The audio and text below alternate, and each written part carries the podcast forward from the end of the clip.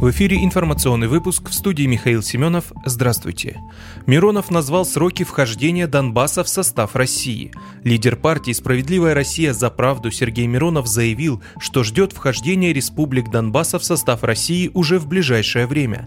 Он написал в своем телеграм-канале, что пришел к такому выводу после посещения Луганска и обсуждения о восстановлении региона с главой ЛНР Леонидом Пасечником.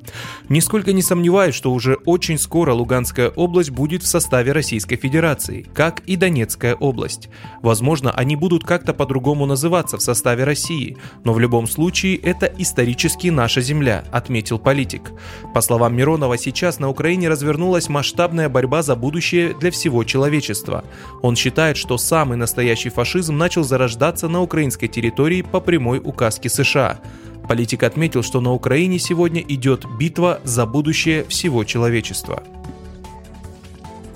Уральские авиалинии отменили рейсы на юг России до конца сентября – Авиакомпания «Уральские авиалинии» отменила рейсы в ряд аэропортов Юга России с 1 июля до 30 сентября, сообщила пресс-служба перевозчика.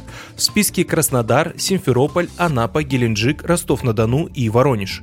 Пассажиры, купившие авиабилеты в указанные аэропорты с вылетами до 30 сентября, могут оформить возврат полной стоимости проездных документов или обменять их на другие направления, например, на минеральные воды, Сочи, Калининград, Санкт-Петербург, Махачкалу, Владикавказ Кавказ и Москву.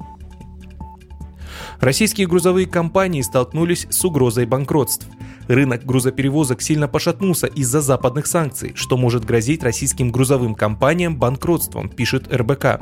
Снижение тарифов на грузоперевозки было зафиксировано индексом ftl.rf, что грозит отрасли убытками и проблемами с обновлением автопарка, пишет издание. Часть проблемы кроется во введенных ЕС санкциях, в рамках которых западные страны перестали пускать российский грузовой автотранспорт. По данным Ассоциации международных автоперевозчиков, которые приводят будет РБК, доставкой грузов в ЕС занимались более 3000 российских компаний с парком на 45 тысяч автопоездов.